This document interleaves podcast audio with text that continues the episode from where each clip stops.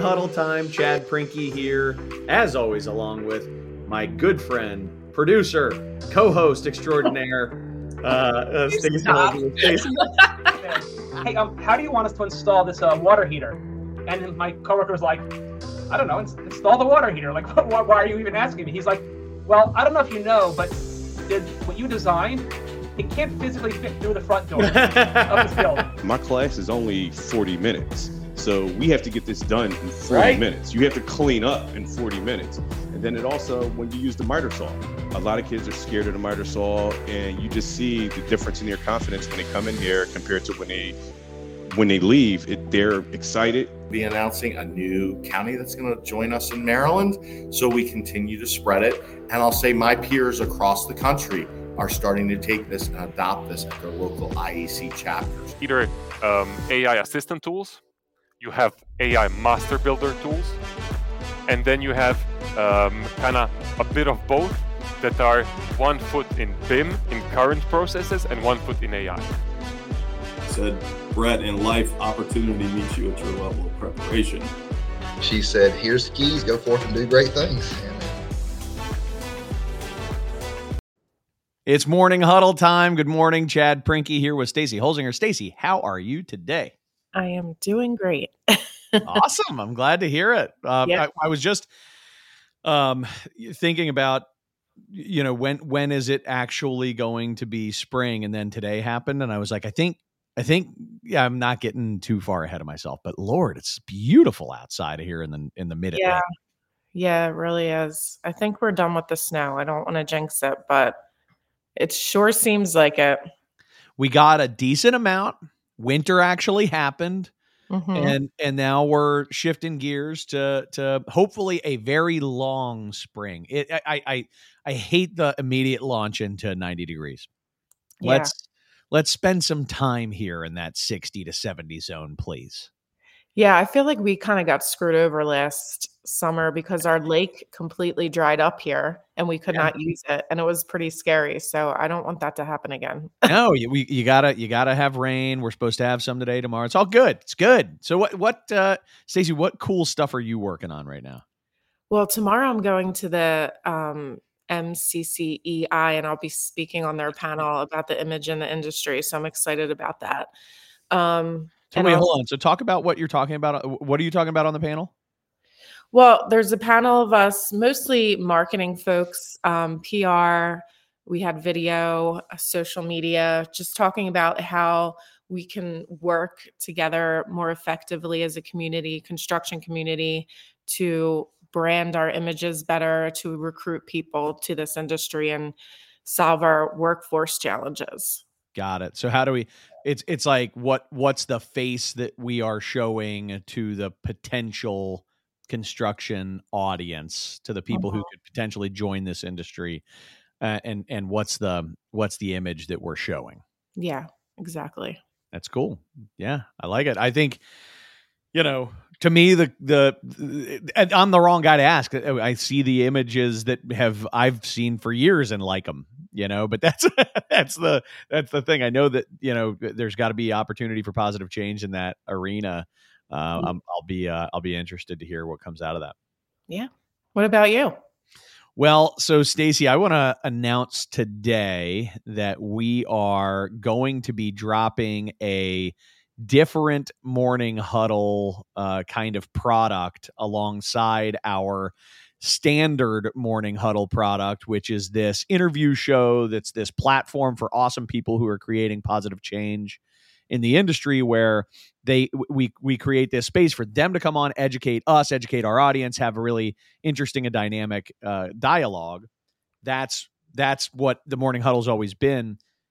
I some of the people people who are committed listeners have have uh, seen um, uh, different shows that where you or I have had other people kind of co-host instead of us, which I think is actually happening next week.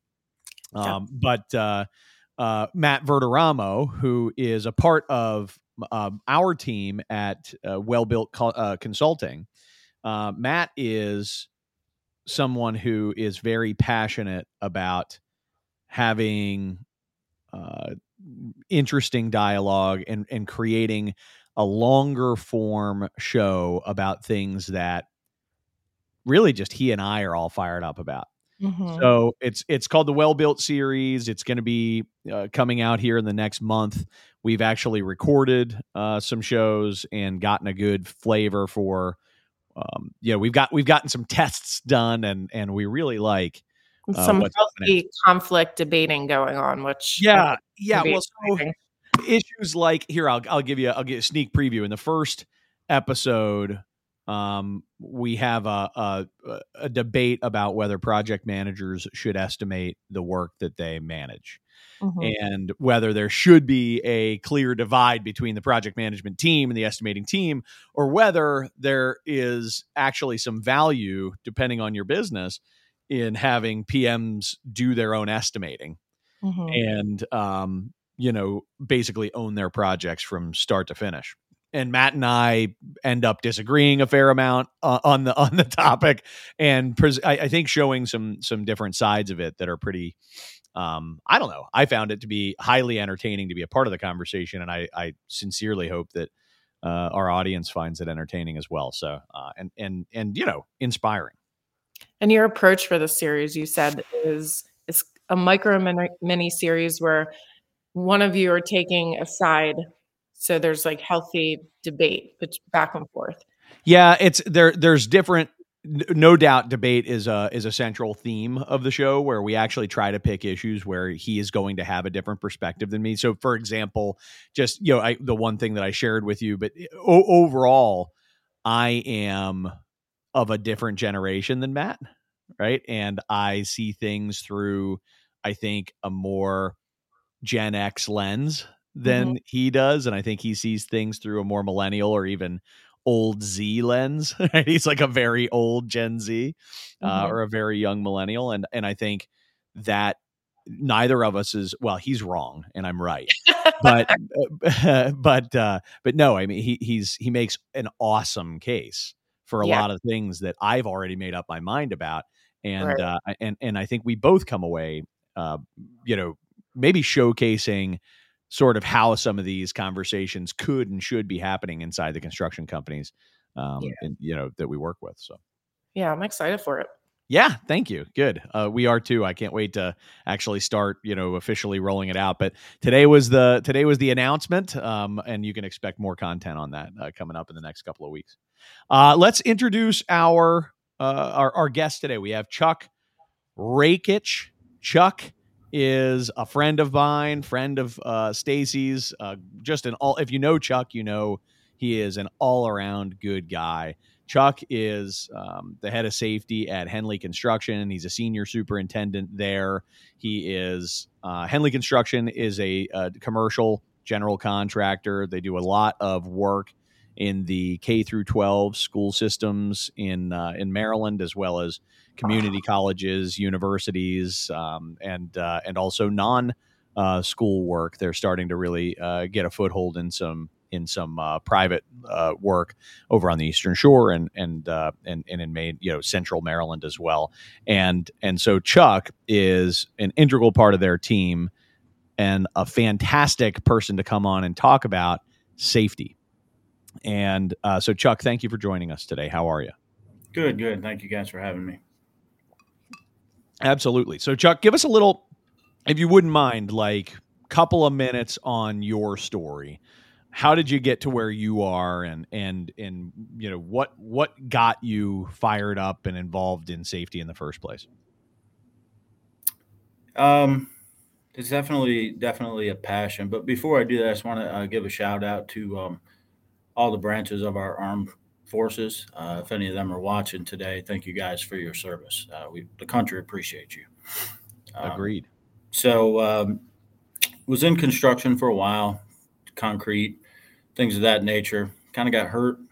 Uh, had a friend that was in the safety business, and uh, he kind of said, "Hey, you're not getting any younger. Let's get into safety. Let me get you in here, teach you to, you know, go out and be an inspector, things of that nature. Learn what OSHA is, what it's all about, the 1926 standards. Um, kind of learn them inside and out. And uh, what changed my attitude about safety was my first uh, accident investigation that I had to go to. And when I saw that and how it affected more than just right there, it's kind of like when you throw a stone into a, a body of water, a calm body of water, that rippled effect. Mm-hmm. Even that rippled effect that's at the edge or the bank when you throw the stone, stone into the center um, came from that stone. So when that accident happens, it's like an earthquake or something of that nature, you still feel it way out. When I teach OSHA 30s and I talk about this, I um, I mentioned the earthquake that happened here. I forget what year it was, 2011 or whatnot. Yeah, 11, 12, something like that. Yeah.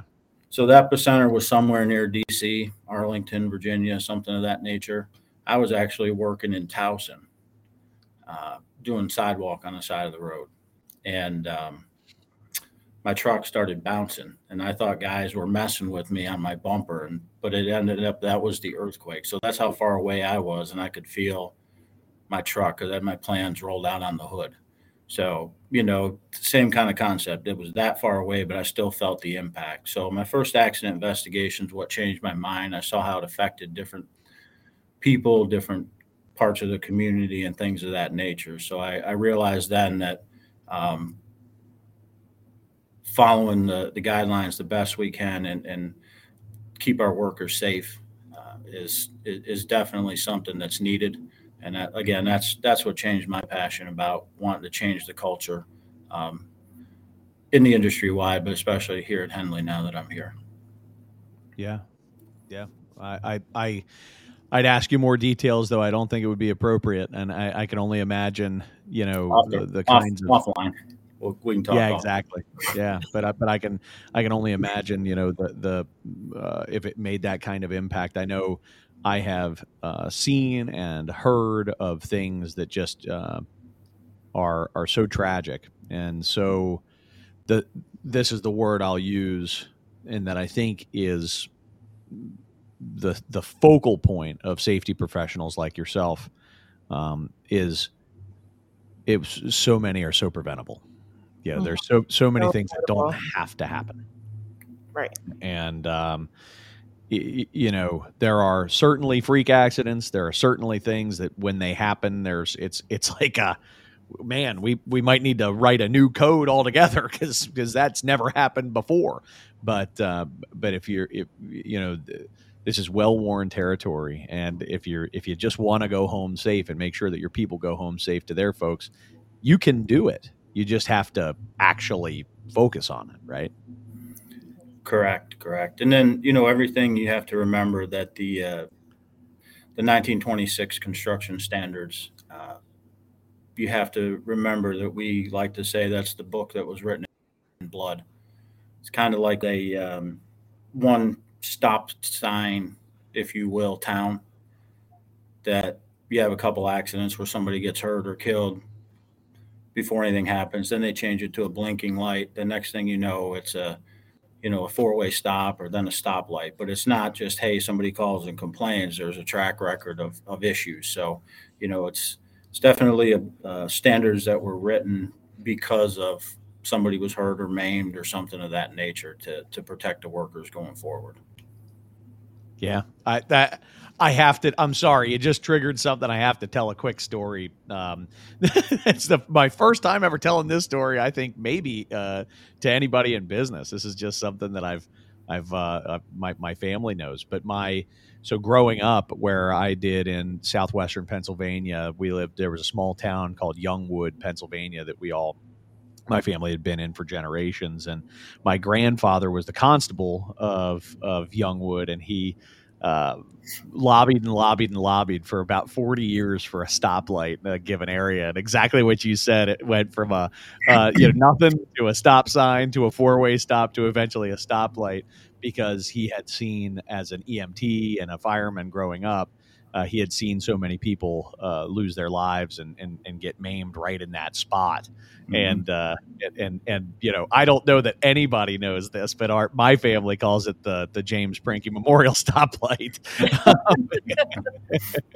Uh, but, uh, you know, you know, that's exactly what happens. So we're going through a similar thing in our neighborhood.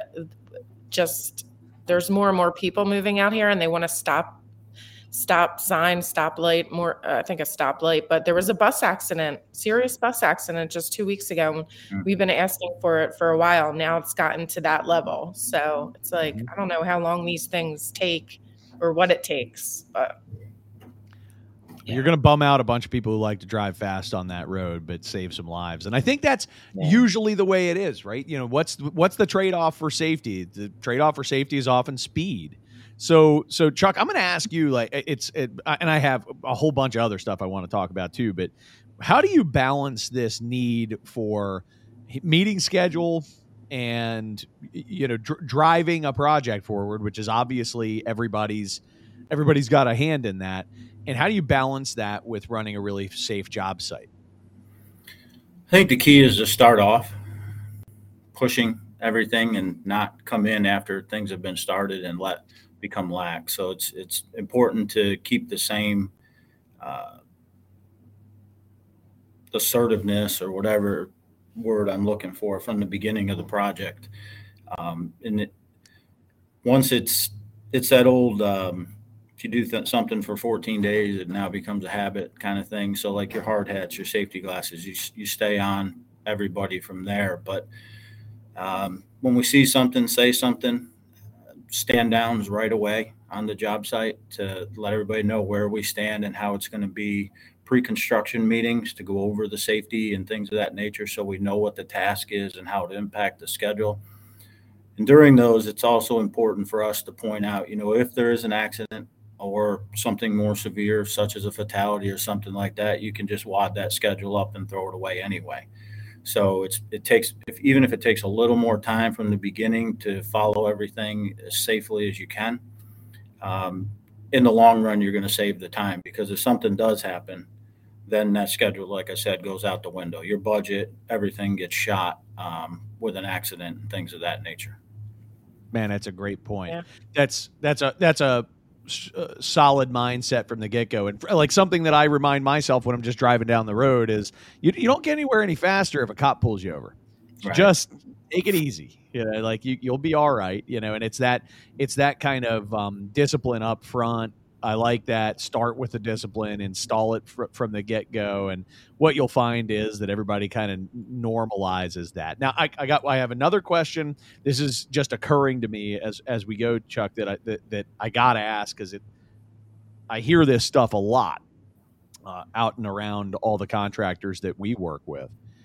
Is what's the difference between real useful safety policy and CYA ridiculousness that doesn't have any backing in science and is really just there for, to to you know make make the general contractors paperwork um, that much more ironclad.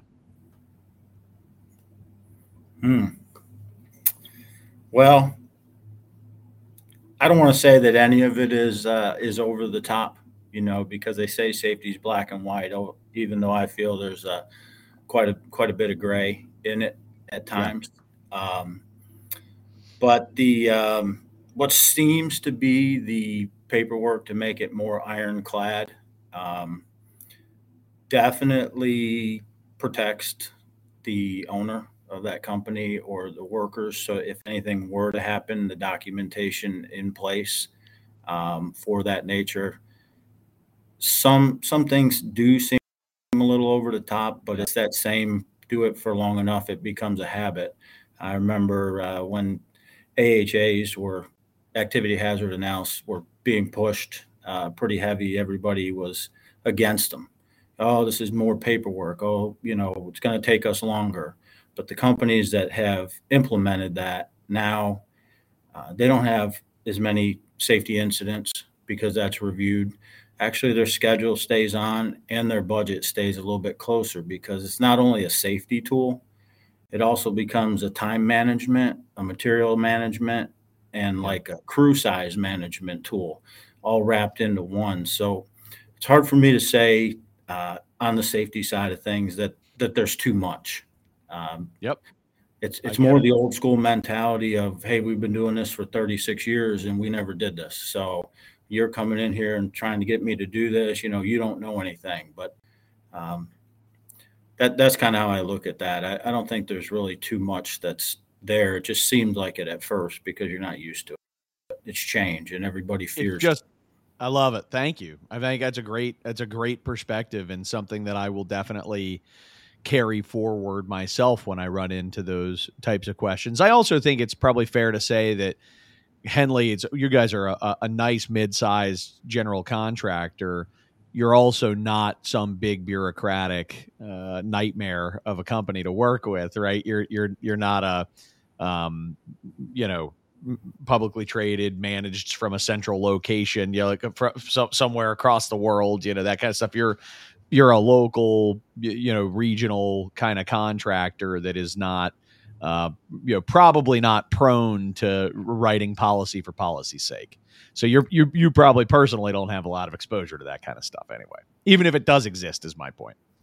Not here. Uh, I did when I was doing inspections. So. Uh, yeah, I believe that. I believe. I can that. think of some of the heavy hitters that you're referring to. That's for sure. yep, I believe it. All right, I want to uh, pause for a quick moment. I want to uh, thank a couple of our sponsors, and then we'll get right back at this. Uh, I want to thank Kat, uh, Katz Abosch. Katz is a, a Mid Atlantic based right here in the in the Baltimore D.C. region accounting firm that really has a fantastic practice focused on helping the small to mid-sized contractors, the majority of whom are our are our, uh, our listeners and, and, and watchers of this show. So thank you, Katz Abosch, uh, for being a part of this. Also, want to thank Lawrence Law.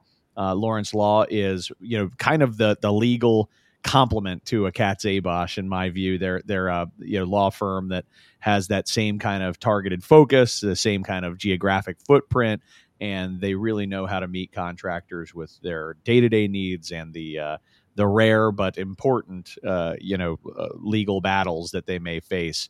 Um, so if you don't know uh, Lawrence Law, that's these are folks that you should definitely get in touch with.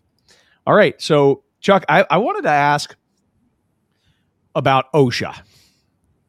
I think this is something that in my conversations with you, I've always found that you have maybe the healthiest, most positive mindset I've ever found in the construction industry as it relates to OSHA. How does a project team run a project in a way that when they see OSHA, they're happy and they don't actually they don't mind seeing OSHA? What are some of the ways that that you know uh, you, you you've seen project teams that embrace that kind of OSHA inspection? Um, yeah, usually it's the old um, freak show at the circus underneath the big top where you put the dancing chicken where they they put you his feet underneath the fire right that's what happens when somebody says the word osha right everybody runs around like that chicken dancing but uh, I was, i'm we, like man i have not been to this circus you're referring to chuck it sounds oh, well, you know, maybe it's something we saw on TV when we were younger or something of that. Yeah, nature. yeah, yeah. The bearded lady and, and the strong man, right? the but, bearded lady. Um, I got to watch that in today's time. I shouldn't say that, but anyway, that you um, everybody needs to realize that everybody has a job to do, and that's kind of the way that I look at it. Um, OSHA doesn't necessarily want to be the cop, if you will. Um, they care about your safety. They care about you know everything being done per the standards kind of like a policeman in that in that aspect when we were talking about a cop behind you if you're speeding or things of that nature.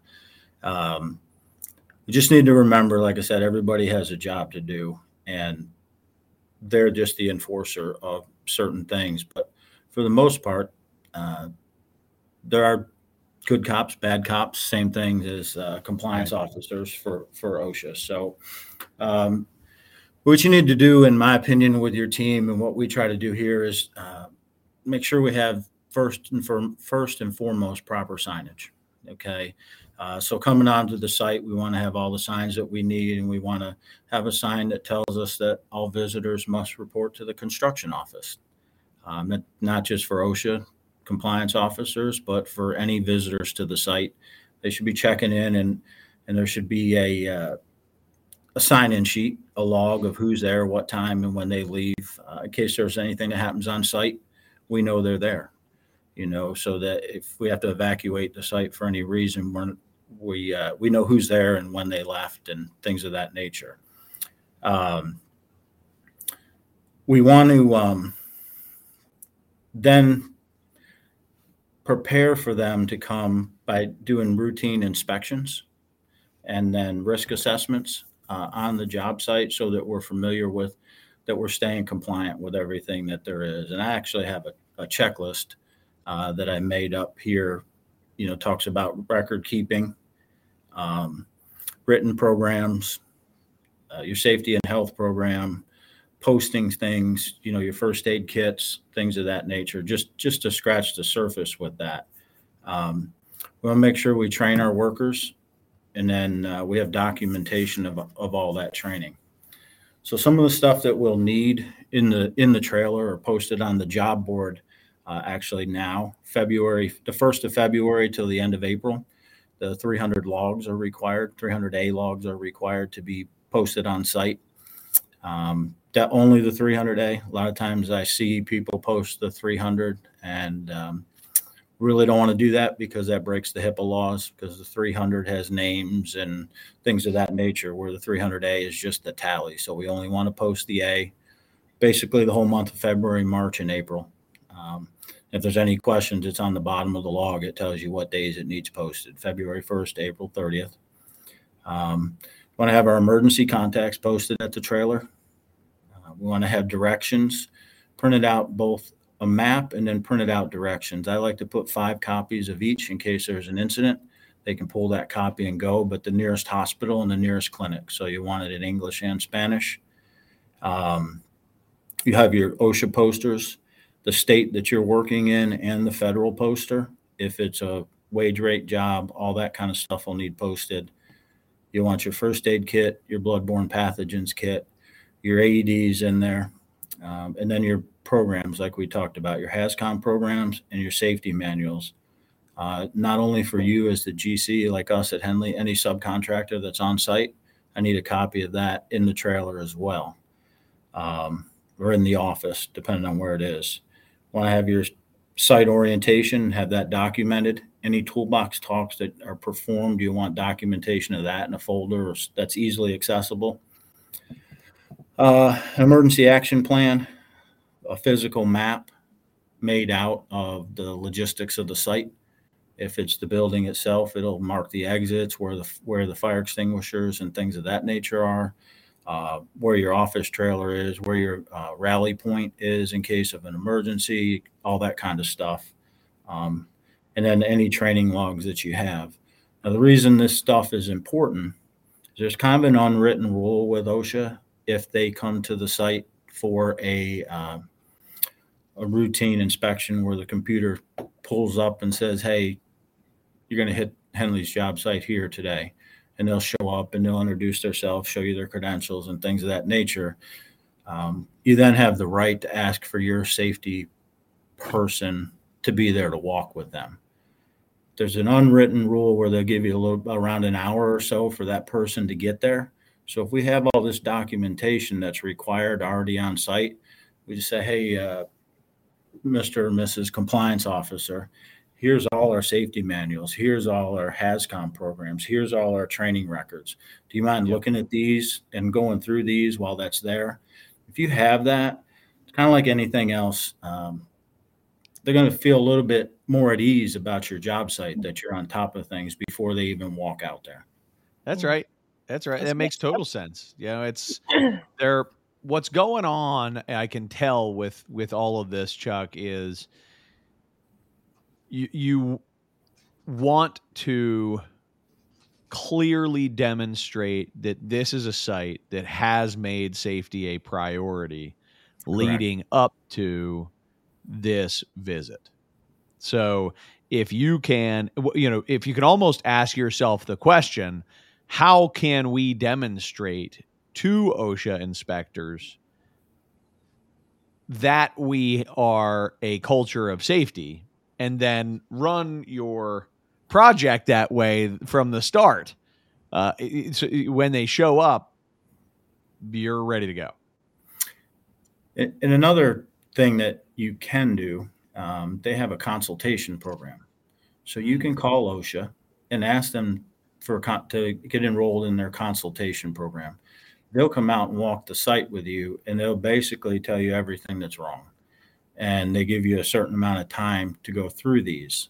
Um, now, other than Im- imminent danger, which is basically where somebody could be, you know, killed or maimed, um, for them to come on site. If if OSHA was to come on site and you are involved in the consultation program with them, um, you can say I'm involved in the consultation program for if it's a routine inspection and say here's my contact at OSHA. They'll call that person and then they'll say yes, uh, this construction site is involved in the consultation program, and they'll leave because they'll only be with them. So it, it kind of works as a training and a partnership with them where they just want to be another tool in the toolbox to keep the workers safe and, and to educate uh, the construction industry. Yeah. I mean, there's two ways to do it, right? You could try to you could try to outrun the law, right? Or you could just join. You can invite them in. Mhm. I will and- mention and that. think- What's Don't- that? I said I will mention that since you you, you said that you don't want to try to outrun them. Uh, if they come on and and they say they want it, they're here for an inspection, they want to look at the site. Remember, everybody does have the right to say this is uh, my job site. Get off. Uh, not not recommended because they'll go to the local courthouse and come back with a warrant and a handful of friends with magnifying glasses, and they will uh, Yeah. probably make your life miserable. So always want to work with them and be as friendly and as you can. And then if they do walk the site, um, you want to walk with them. And any picture they take, you want to take a picture, the same picture, so that you have all that. And then if they do, they'll do an opening conference, closing conference, all that stuff. And then uh, when you do get your stuff in the mail, you do want to contest it in writing, whether you're going to contest it or not. Because if you don't, then you don't have that option. So you always want to put it out there that, yes, in writing, yes, we're going to contest this. Um, and then you'll have a meeting with the regional director who actually sets the fines. Um, the compliance officers are basically, um, I don't want to disrespect them by saying they're basically like investigative reporters. Um, and they recommend fines or they recommend violations, but the regional director is the one who looks at it and says, yes, this is going to be a violation, and they set the fine amount. Right now, I don't remember the number off the top of my head that it just changed to, but uh, a little over sixteen thousand dollars per offense is the maximum fine uh, currently. Uh, it's like sixteen one thirty or something of that nature, but I know it's a little bit over sixteen. And when I got into safety, uh, it was just under five thousand. So it's really, uh, really changed a lot. It's really changed a lot. If you can inflict more pain, uh, that, that gets people's attention. So Does that depend on the severity of the offense? Like, is there higher fines for? I would assume so. Um, yeah, so you have your serious uh, offenses that would be there. Your um, repeat or imminent danger would basically add a zero, so around 160,000 maximum for those. So what happens, uh, Stacy, uh, if you, um, let's say I get hit a violation for uh, electrical outlets exposed where the, they're live, but the painters took the cover plates off to paint and we didn't turn and lock the power out and Next thing you know, OSHA comes in, they check the outlet, and it's live. So now we have electrocution, shock hazard. Um, that stays on your record. It's kind of like a driving record. Uh, it stays on there for five years. So it's our job as an employer, once we get that violation, to train everybody in the company. Um, so anytime within the next five years, if we get hit for an open electrical outlet again, it automatically becomes willful or repeat, and it's that maximum hundred and sixty thousand dollar fine. So um, it's, it's definitely doesn't seem like okay, it's a light cover, right? But uh, it's definitely very serious, uh, and it doesn't matter. That was just an example. It doesn't matter what the violation is. If you get hit, it stays on your record for five years. You're supposed to train and make sure everybody understands. And then if it happens again within that five years, again, it's willful because you knew and you trained everybody, and it's repeat because it happened again. So. Gotcha. So I, I I loved one of the things that you've already said in this conversation, which was this idea that if if on your team, if you're saying if if you're finding yourself complaining about arduous safety procedures, policies, that the first thing that you ought to do is is have a gut check and recognize that like you know that may just be your reaction to something that you haven't done before something new and that that doesn't mean that it's a bad protocol. And i really like that as a as a mindset. I think of that those mindsets they really reflect a safety culture a, a, a mentality inside the company toward safety.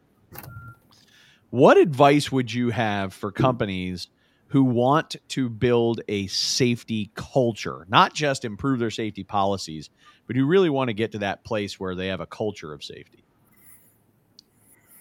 I think it needs to come from the top down, uh, from management. Management needs to drive that they're serious about it. Um, whether they use a third party safety consultant to come in and start uh, doing things, or if they have an in house safety um, and, and back that person, you know, come together as a team and back that person. And, you know, as ownership gets involved in the, the meeting, starts a safety committee, things of that nature, where you show, hey, we're really serious about this. Um, don't just have those policies that are there just to have them, actually enforce them and, and back, have the backbone to, to make it that way. Make sure that you're, you know, getting the best safety equipment for them, whether it's glasses, gloves, or the, the new types of helmets uh, versus hard hats, the the helmet protection, things of that nature. Invest in your, uh, you know, your workers, but it has to come from the top down because uh, they need they need to see the commitment from, you know, the the person that signs the paycheck, if you will. I love it. That's uh, I think that's great advice. That there's management being unified, everybody standing behind it. Like if if you have one manager who's permissive, who allows to, it's a chink in the armor, and it starts to it starts mm-hmm. to ruin that. Um, it starts to ruin the unified front. So demonstrating the seriousness, and then and then actual enforcement. Don't don't just have policies and let it slide, but actually enforce it. You got to create those penalties, you got to make sure that that stuff's real for your employees. Otherwise, you're sending a message by not enforcing this stuff. Um, that's awesome. I love that. It's great advice. Uh, I want to cover, uh, thank two more sponsors, and then Stacy get to uh, some questions uh, from you. So, the uh, I'd like to thank Marsh McLennan Agency. This is a uh, an insurance, all things insurance, health, property and casualty, and bonding. And my experience personally is with the bonding folks most closely. And I've just found that their expertise around construction is uh, pretty much unmatched. Uh, they're, they're, anytime I run into one of their clients um, who happens to be one of mine, we share the same admiration for their team. And uh, I strongly encourage uh, you reach out to them for your bonding and insurance needs.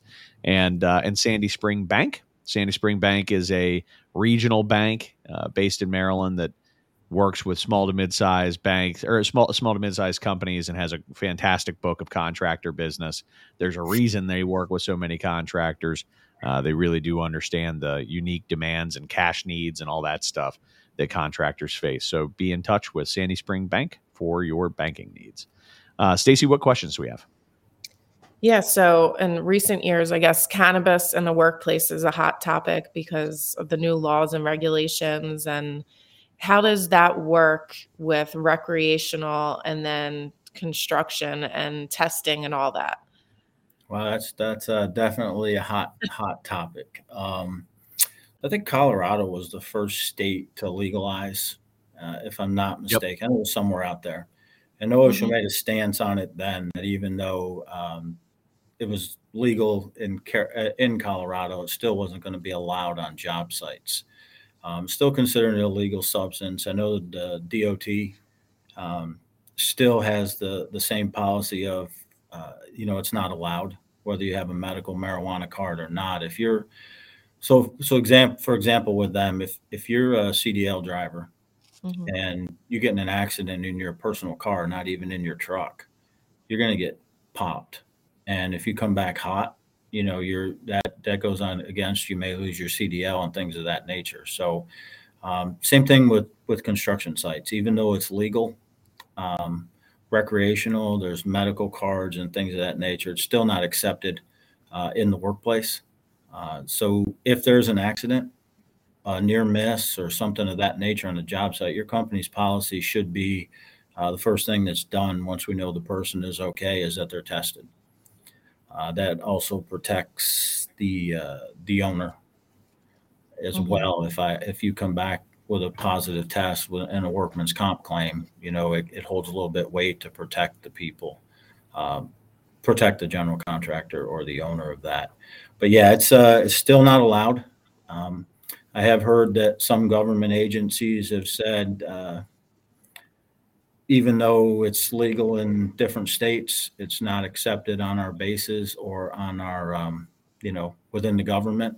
Um, until every state accepts it, then we may consider, but it'll definitely never be considered until every state. So I'm sure OSHA and the federal government and the military, and they're all kind of on the same lines uh, with that but I, I do know that um, that it's definitely not allowed on on the site, and a little bit different with alcohol getting out of your system so quick. Where on Yep. cannabis is like thirty plus days or whatever they say, unless you do the hair follicle test. But um, you know, there, there's a big debate. I did it on Saturday, and now it's Monday, and it's still in my system. I'm not, you know, I'm not affected by it. So OSHA still looks at it as if you come back hot, you come back hot, and whatever disciplines in your program, that's what happens.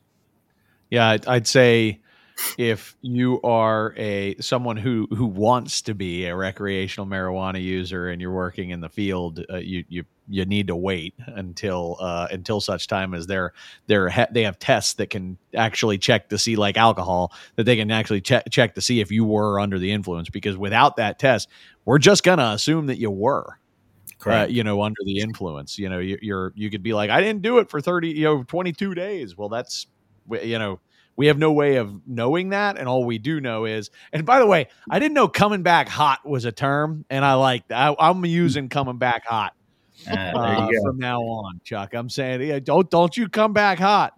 There you Uh, go. I could see me saying, but you know, I think there's uh, uh th- that's if if I were in that position, I'd be saying, well, you know, I and until such point as it can be uh, empirically proven that I was not under the influence, I have to assume that uh, you know any situation could put me, in, uh, you know, in that in that uh, in the crosshairs there, and uh, and the best thing for my you know family and the best thing for my career is to, uh, you know, uh, not It- it- use. and it's tough now because um, there, there's it's so readily available and there's so much different access whether it's oils whether it's you know vape Yeah, pens it's very difficult to track, gummies. trace. it's not just your traditional skunk you know oh i can smell that you know so it, You're coining terms here left and right, Chuck. Your traditional skunk uh, There you go. is another one of my. Don't you come back hot with that traditional skunk? there you go there you go Uh, see you, maybe i should patent that for you chad i don't know Uh, there's, I there are there are certain times when you just come you come across a topic uh, and a guy talk about it, a person talk about that topic, and um, uh, it's it's just comedy gold. So thank you for that. that was awesome.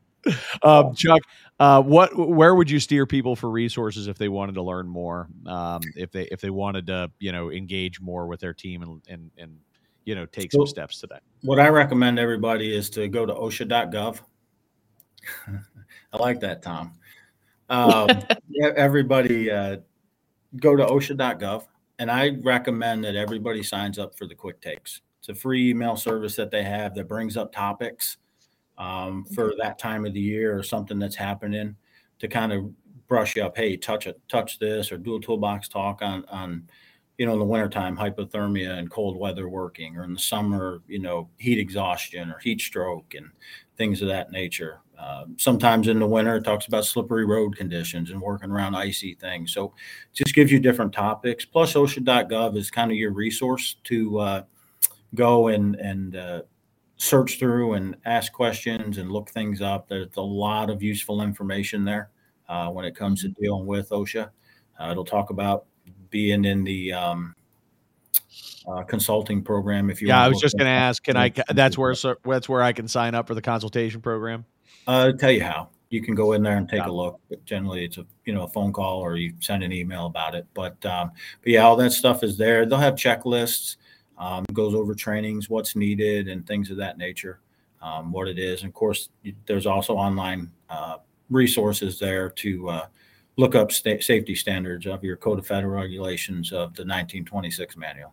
So, awesome. OSHA.gov is a very uh, useful tool to to have in your toolbox. I'll tell you what I'm gonna do coming away from this uh, is I'm gonna I, I love reading I love history and I love uh, history that tells us a lot about where why we are where we are today.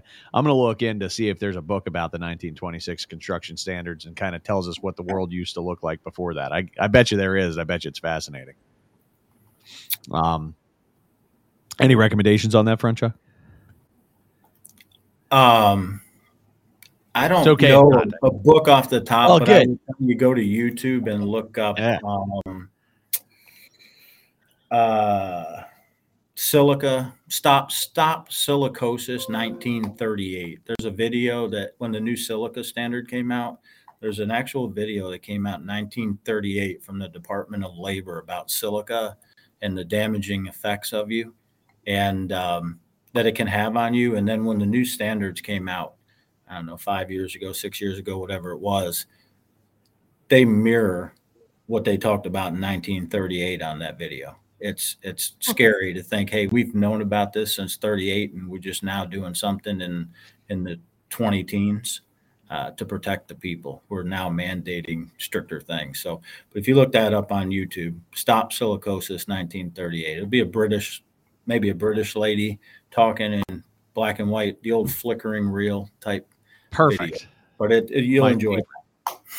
Thank you. I appreciate yeah. that, Chuck. All right, Chuck, this has been a lot of fun. Thank you so much for being on with us. Um, you know, uh, it's it's great to know some of the ideas that you've shared with us today, and and uh, and also just great to know that there are folks like you out there making sure that we do uh, take care of the workforce uh, that that we all rely on. So, thank you for your work.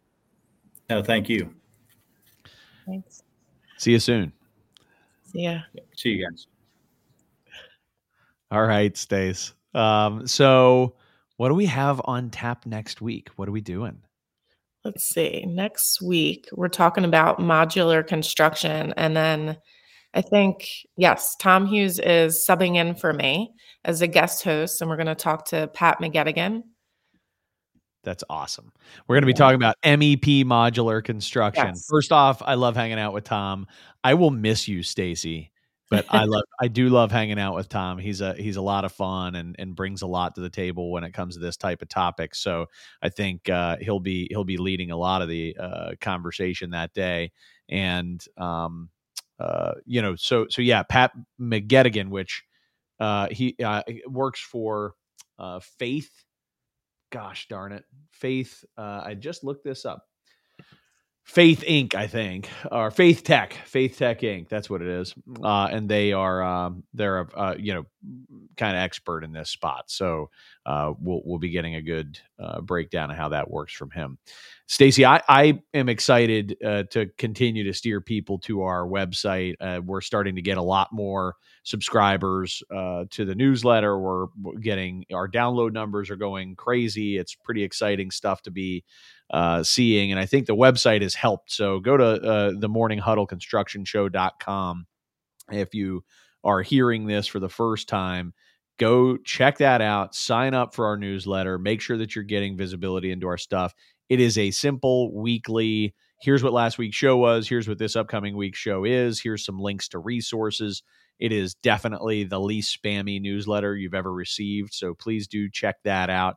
Uh, and Stacy, is there anything else that uh, you're working on that you want to uh, communicate? No, but I do want to give a shout out to Hamel Builders. They uh, reached out to me and they actually uh, put our videos in their intranet, employee intranet, as a resource. So I thought that was really cool. So thank you very much. I did too. Yeah, thank you for bringing that up. That was awesome to Great see. Idea. Really cool idea, and and, and you know uh, just made definitely made Stacy and I's day and made us both feel like the stuff that we're doing is um, you know useful resource for contractors, which was the always the intent. So uh, yeah, thanks for remembering to bring that up, Stacy. That's cool. Yeah. All, All right. right. Next week. Yeah, well, I mean, I won't see well, you next week. Probably. Yeah. You'll be a yeah, you'll be in the chat. All right. All right. Have a good one. Yeah, you too. See you soon.